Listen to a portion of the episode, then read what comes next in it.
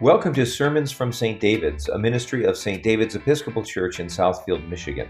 It's a chance for us to share a good word of challenge, inspiration, and hope as we walk the journey of faith together. You're welcome to join us on Sundays at 8 a.m. and 10 a.m. for live in person worship. You can also join our 10 a.m. Eucharist via Zoom. Just go to our website for the meeting ID and password at stdavidssf.org.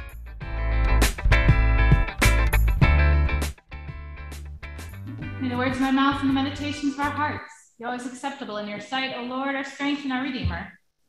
Amen.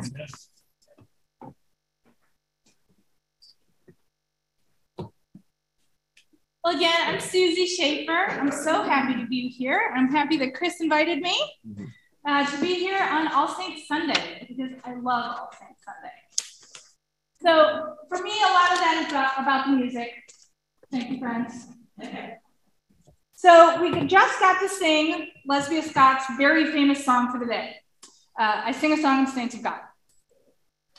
It's uh, actually it's a surviving piece from a stay-at-home mom who had a background in theater, and she used the power of music and her gift of poetry to teach her children all about God and the natural world. She actually wrote dozens of hymns like this, but this is the one that survived from the 1920s. And we've also already sung the piece that Ralph Vaughan Williams titled Sine Nomine, it's Latin for without a name. That's what he called the piece he wrote to set Bishop How's poem For All the Saints to music. This hymn's really popular on All Saints Sunday, first because it's a great tune, because Ralph Vaughan Williams writes things it's fun to sing, but also because this hymn puts all of the theology of the day into a song for us.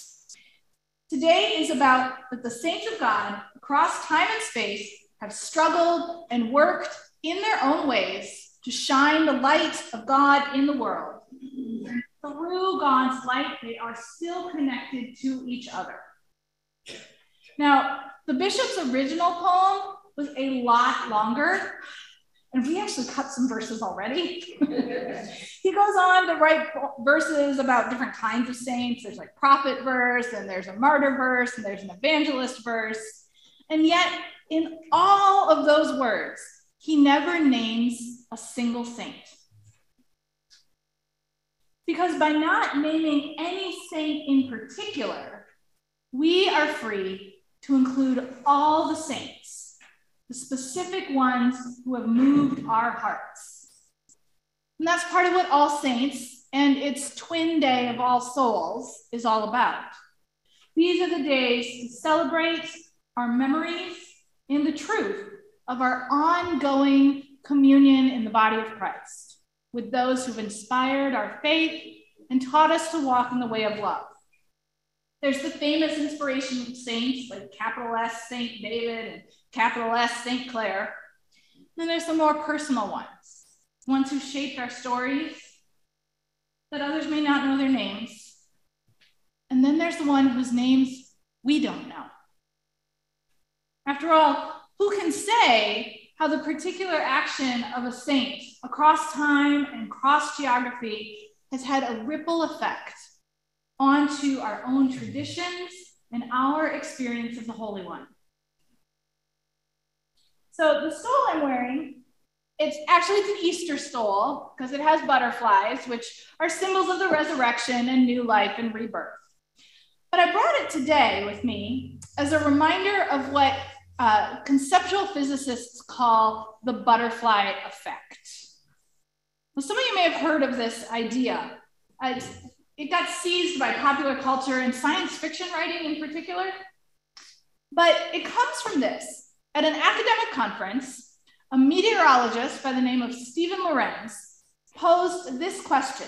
He said, Can the flap of a butterfly's wings in Brazil cause a tornado in Texas? Mm. Here's the thing it's not a yes or no question. It's a thought provoking question because he was trying to capture the idea that the smallest shift in one place can have enormous and unpredictable effects across the world, changing the outcome of entire systems. Now, Lorenz is not the first person who tried to talk about this idea, but for whatever reason, phrasing it as the butterfly effect caught people's imaginations and took off, proving his own point, really, because his first attempt in a paper to talk about this idea and this phenomenon, he used the metaphor of a seagull's wing flapping. And the seagull wing metaphor did not take off in the same way as the butterfly wing. Small changes matter. And so, thinking about that, we might wonder, for example, does one gun, bought with love and money, and removed from the world in Southfield, Michigan, cause a ceasefire to be reached that week in Ethiopia? What about 120 guns? So chaos theory, which is a thing that Lorenz is one of the founders of, teaches that yes, actually, events that seem unrelated and disproportionate on their faces can be connected across time and geography, even if we could never trace the effects. We already know this, right? The world is deeply interconnected. And whether we see the world through the lens of physics or meteorology, or as members of the mystical body of Christ, into which we have been woven, we know that God's power can do more than we can ask or imagine. And that's what I love the butterfly effect for for All Saints Day. It reminds us to look at what we are part of and imagine what we as the body of Christ are capable of in this world. There are so many saints of God knit into this fellowship queens and shepherdesses, and soldiers and priests, and people at church and school, and lanes and sea. And their actions, both big and small, have changed the world in ways that they might never have imagined. And each time that we live into God's dream for the world. You know, God's dream where the hungry are fed and the poor are valued and filled, where injustice and inequity are dismantled rather than celebrated as signs of success. All of the efforts we make towards that dream matter even when we can't trace the effects. So, in our efforts to create peace or feed the hungry, or care for the sick, or shelter the unhoused seem infinitely small in the face of the ginormous problems in the world. It is all saints that calls us to keep our hope alive, that through the power of God, our feeble struggles, as the bishop wrote, our feeble struggles for good do ripple throughout creation. I do have another butterfly themed story for those of you who are maybe less science inclined.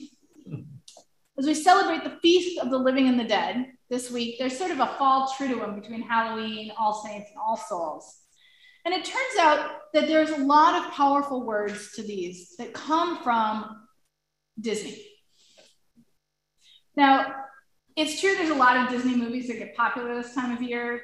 This thing, Hocus Pocus, which I haven't actually seen, but it's really popular.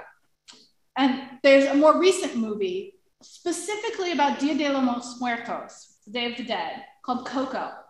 I so recommend this movie. It's so beautiful. But it's not the one I want to talk about today because I want to talk about butterflies. Specifically, they the way they show up in Disney's movie Encanto.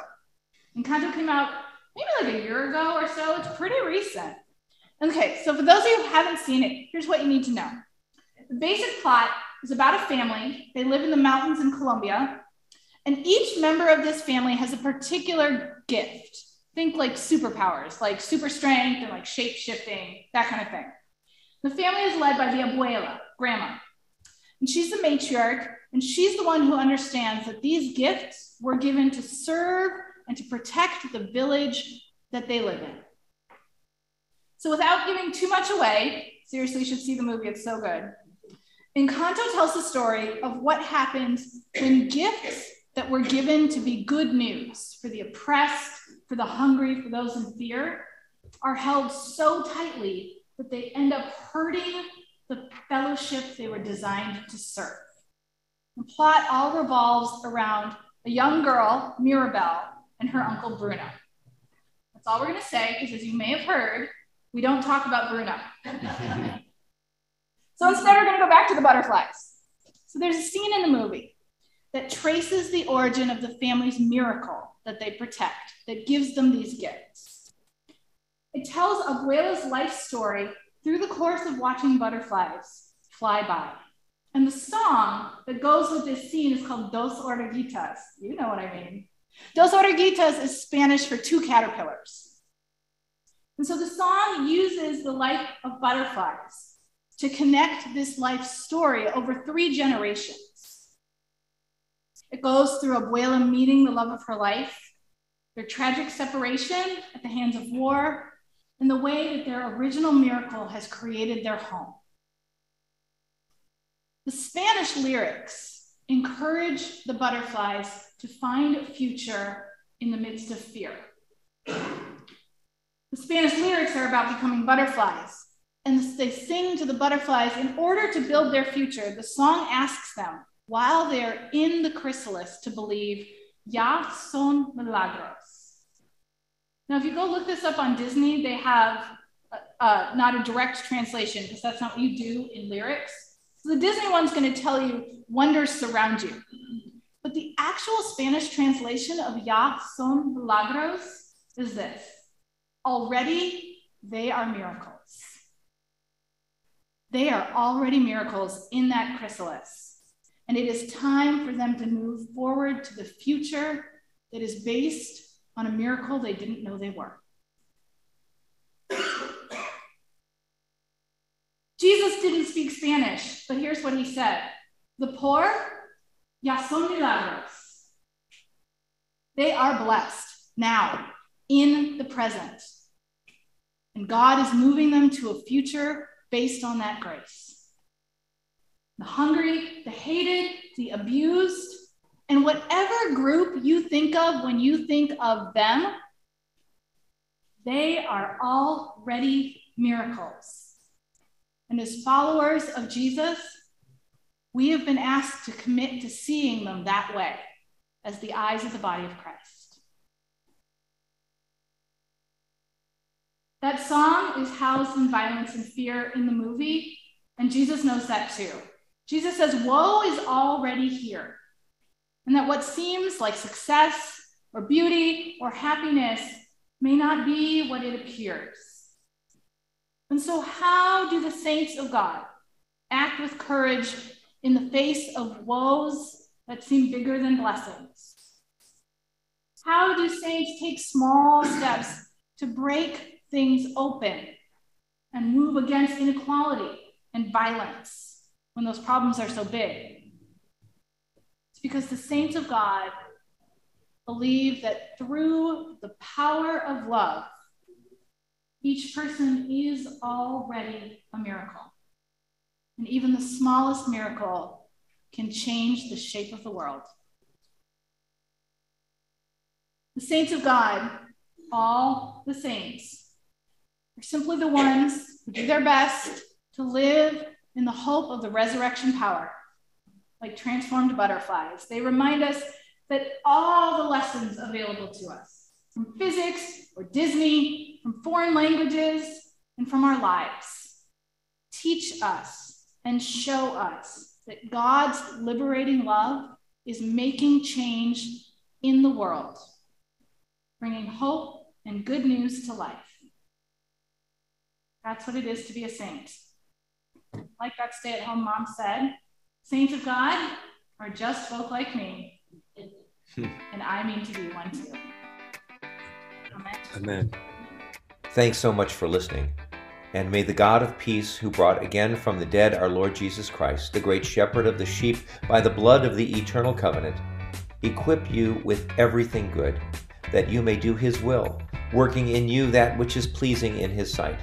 Through Jesus Christ, to whom be glory forever and ever. Amen.